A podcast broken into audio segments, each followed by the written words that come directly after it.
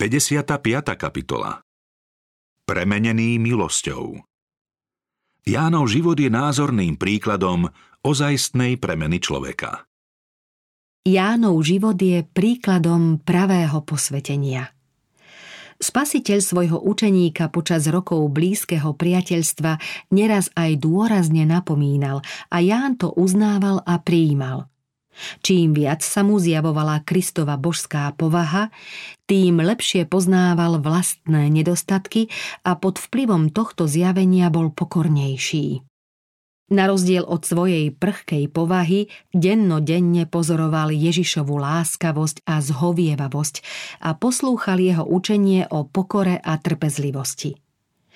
Kristus ho deň čo deň natoľko uchvacoval, že Ján z lásky k pánovi zabúdal na seba – Moc a láskavosť, vznešenosť a krotkosť, sila a trpezlivosť, ktoré pozoroval v každodennom živote Božieho syna, naplňali Jánovu dušu obdivom.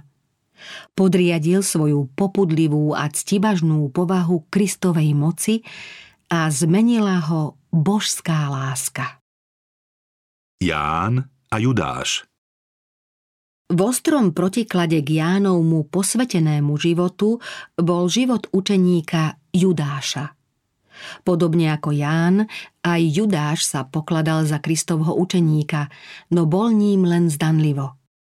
Krásu Kristovej povahy síce vnímal a neraz, keď počúval spasiteľové slová, oslovili ho, ale nechcel sa pokoriť a vyznať svoje hriechy.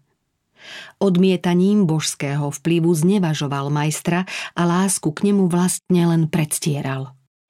Kým Ján proti svojim chybám opravdivo bojoval, Judáš si mrzačil svedomie, podliehal pokušeniu a vo svojich zlozvykoch sa utvrdzoval stále viac. Život podľa Kristovej pravdy nezodpovedal jeho túžbám a zámerom – Nevedel sa vzdať svojich plánov a namiesto nich prijať múdrosť z neba. Nechcel žiť v poznanom svetle a radšej sa rozhodol zotrvať v duchovnej tme.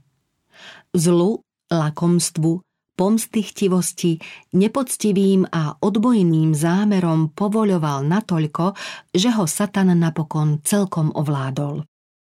Ján a Judáš predstavujú tých, ktorí vyznávajú, že sú Kristovými nasledovníkmi. Obaja učeníci mali rovnakú možnosť poznať a napodobniť božský vzor. Obaja žili v Ježišovej blízkosti a mali možnosť počúvať jeho učenie. Každý z nich mal vážne povahové nedostatky a každý mal prístup k božskej milosti, ktorá pretvára povahu. No kým prvý sa v pokore učil od Ježiša, druhý slovo otvorene odmietal, aj keď si ho vypočul. Prvý každodenne zomieral svetu, premáhal hriech a pravda ho posvecovala, druhý vzdoroval premieňajúcej moci milosti, zotrvával v sebeckých záľubách a dostal sa pod satanovú nadvládu. Posvetený život Zmena povahy, aká sa prejavila v Jánovom živote, je vždy výsledkom spoločenstva s Kristom. Človek môže mať vo svojej povahe výrazné nedostatky, ale keď sa stane verným Kristovým učeníkom, moc Božej milosti ho premení a posvetí. Keď človek hľadí ako v zrkadle na pánovú slávu, premieňa sa na taký istý, čoraz slávnejší obraz, takže sa podobá tomu, ktorého vrúcne miluje. Ján bol učiteľom svetosti a vo svojich listoch cirkvi uviedol neomilné pravidlá kresťanského správania. Napísal Každý, kto má túto nádej v neho, usiluje sa byť čistý, ako je on čistý. Kto hovorí, že ostáva v ňom, má aj sám žiť, ako žil on. Kresťan má mať čisté srdce i život. Nesmie sa uspokojiť s prázdnym vyznaním. Ako je Boh svetý na nebesiach, tak má byť padlý človek prostredníctvom viery v Krista svetý v oblasti svojej pôsobnosti. Apoštol Pavol napísal To je Božia vôľa, vaše posvetenie. Posvetenie cirkvi je cieľom všetkého, čo Boh koná pre svojich milovaných. Vo väčšnosti si ich vyvolil, aby boli svetí. Vydal na smrť svojho syna, aby boli posvetení poslušnosťou pravde a mohli sa zbaviť všetkých sebeckých záujmov. Vyžaduje od nich osobné úsilie a osobnú odovzdanosť. Veriaci môžu Boha ctiť len vtedy, keď sa v nich stvárňuje jeho obraz a keď ich ovláda Boží duch. Potom môžu ako spasiteľovi svetkovia zvestovať, čo pre nich božská milosť urobila. Pravé posvetenie je ovocím života podľa zásad lásky. Boh je láska. Kto ostáva v láske, ostáva v Bohu a Boh ostáva v ňom. Ak v srdci človeka prebýva Kristus, potom sa to prejaví v každodennom zbožnom živote. Povaha sa očistí, posvetí, zušľachtí a vyjasní. Čistému učeniu budú zodpovedať skutky spravodlivosti a Božím príkazom posvetené správanie. Kto chce získať požehnanie posvetenia, predovšetkým má pochopiť význam sebaobetovania. Kristov kríž je nosným stĺpom, na ktorom spočíva nesmierne veľká váha väčšnej slávy. Kristus hovorí kto chce ísť za mnou, nech zaprie sám seba, vezme svoj kríž a nasleduje ma. Vôňa našej lásky k blížnym je prejavom našej lásky k Bohu. Trpezlivá služba prináša duši odpočinok. Blaho Izraela je ovocím pokorného a svedomitého úsilia. Boh podporí a posilní toho, kto chce ísť Kristovou cestou. Posvetenie nie je výsledkom okamihu, hodiny či dňa, ale celého života. Nezíska sa prílivom šťastných pocitov. Je to výsledok ustavičného zomierania hriechu a stáleho života pre Krista. Občasné chatrné úsilie nemôže odstrániť či upraviť povahové nedostatky. Zvíťazíme len dlhodobým vytrvalým úsilím, tvrdou disciplínou a neústupným bojom. Nikto nevie, aký ťažký boj nás čaká zajtra. Kým vládne Satan, musíme potláčať vlastné ja a výťaziť nad hriechmi, ktoré nás sputnávajú. Kým budeme žiť, nikdy nedospejeme k tomu, aby sme mohli povedať dosiahol som konečný cieľ. Posvetenie je výsledkom celoživotnej poslušnosti. Zrkadlo Božej dokonalosti Nikto z apoštolov či prorokov nikdy netvrdil, že žil bez hriechu.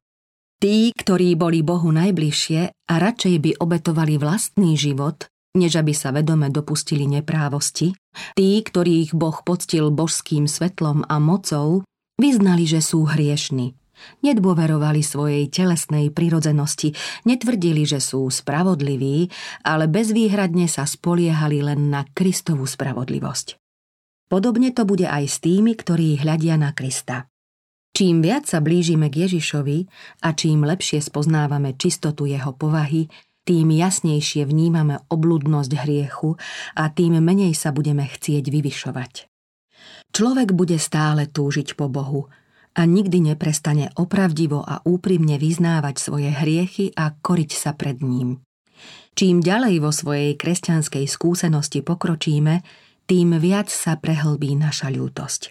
Pochopíme, že v Ježišovi máme všetko potrebné a za poštolom vyznáme. Viem totiž, že vo mne, to jest v mojom tele, nesídli dobro. Ale ja sa nechcem chváliť ničím iným, iba krížom nášho pána Ježiša Krista, cez ktorý je svet ukrižovaný pre mňa a ja pre svet. Hoci anieli zaznamenávajú dejiny bojov o svetosť a zápasov Božích detí, nech zaznamenávajú ich modlitby a slzy, ale Boha by nikdy nemali zneúctiť slová Som bez hriechu, som svetý. Posvetené ústa to nikdy nevyslovia. Apoštol Pavol bol uchvátený do tretieho neba, kde videl a počul to, čo nemožno ani opísať, no napriek tomu je jeho výpoveď skromná. Nie, že by som ho, vzkriesenie z mŕtvych, už bol dosiahol, alebo že by som už bol dokonalý, ale bežím, aby som sa ho niekedy zmocnil. Nech nebeskí anieli píšu o Pavlových víťazstvách v dobrom boji viery. Nech sa nebo raduje z jeho vytrvalého smerovania k nebesiam i z toho, že mal na zreteli tento cieľ a všetko ostatné pokladal za smeti. Anieli môžu radostne rozprávať o jeho víťazstvách, ale Pavol sa svojimi úspechmi nevystatuje. Tento pavlovský postoj by k svojmu zápasu o nepominuteľnú korunu mal zaujať každý Kristov nasledovník.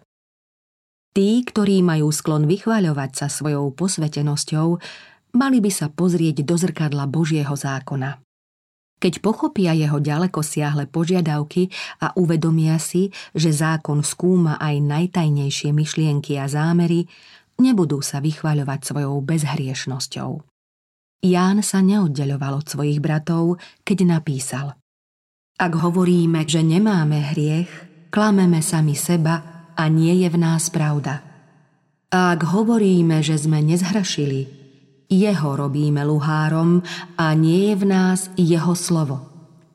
Ale ak vyznávame svoje hriechy, on je verný a spravodlivý. Odpustí nám hriechy a očistí nás od každej neprávosti. Sú aj takí, ktorí hovoria o svetosti a tvrdia, že úplne patria pánovi a majú nárok na Božie zasľúbenia. Pritom však odmietajú poslušnosť jeho prikázaniam. Títo priestupníci zákona si robia nárok na všetko, čo je slúbené Božím deťom. Je to od nich trúfalosť, pretože Ján hovorí, že pravá láska k Bohu sa prejaví poslušnosťou všetkým Božím prikázaniam – Nestačí ovládať teoretickú stránku pravdy, vyznávať vieru v Krista, veriť, že Ježiš nie je podvodník a že biblické náboženstvo nie je vymyslená bájka.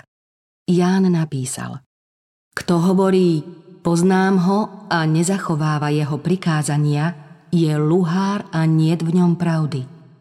Kto však zachováva jeho slovo, v tom je Božia láska naozaj dokonalá a podľa toho vieme, že sme v ňom.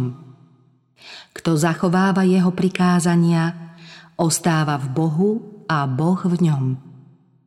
Ján neučil, že spasenie môžeme dosiahnuť poslušnosťou, ale že poslušnosť je ovocím viery a lásky. Napísal Viete, že on sa zjavil, aby sňal hriechy a v ňom hriechu niet. Kto ostáva v ňom, nehreší. Kto hreší, ten ho nevidel ani nepoznal. Ak zostávame v Kristovi a Božiu lásku máme v srdci, potom budú naše city, myšlienky a skutky v súlade s Božou vôľou. Posvetené srdce je v súlade s príkazmi Božieho zákona. Pravé posvetenie Mnohí kresťania pri svojej snahe zachovávať Božie prikázania pociťujú len málo pokoja a radosti. Tento nedostatok v ich skúsenosti je dôsledkom nedostatočného rastu vo viere. Ako by žili v nejakej solnej krajine na vyprahnutej púšti. Vystačia z mála, hoci by mohli žiadať a dostať viac, veď Božie zasľúbenia nepoznajú medze. Títo ľudia nemôžu podať správny obraz posvetenia, ktoré je dôsledkom poslušnosti pravde. Pán chce, aby všetci jeho synovia a céry boli šťastní, spokojní a poslušní. Všetky tieto požehnania možno získať s dokonaľovaním viery. Vierou možno odstrániť každý povahový nedostatok, zbaviť sa každej poškvrny, napraviť každú chybu a rozvinúť každú dobrú vlastnosť. Modlitba je nebom určený prostriedok na úspešný boj proti hriechu a na rozvoj kresťanskej povahy. Božia moc, ktorá sa prejaví ako odpoveď na modlitbu viery, splní v duši veriaceho všetko, o čo prosí. Smieme prosiť o odpustenie hriechu, o Ducha Svetého, o Kristovu pokoru, o múdrosť a silu pri práci v Božom diele. Smieme prosiť o každý dar, ktorý nám Boh zasľúbil a zasľúbenie znie dostanete. Mojžiš videl na vrchu v Božej prítomnosti vzor obdivuhodnej stavby, ktorá mala byť príbytkom Božej slávy. Na výšinách, v ústraní a tichom spoločenstve s Bohom smieme aj my obdivovať Boží vznešený cieľ s ľudstvom. Boh v priebehu dejín uskutočňuje svoje zámery so svojimi deťmi tak, že im postupne odhaľuje učenie milosti, ak s ním udržujú spojenie. Boží spôsob oznamovania pravdy názorne vystihujú slová. Jeho príchod je istý ako ranná zora. Kto je ochotný prijať nebeské svetlo, toho Boh vyvádza zo šera ranného brieždenia do svetla plného poludnia.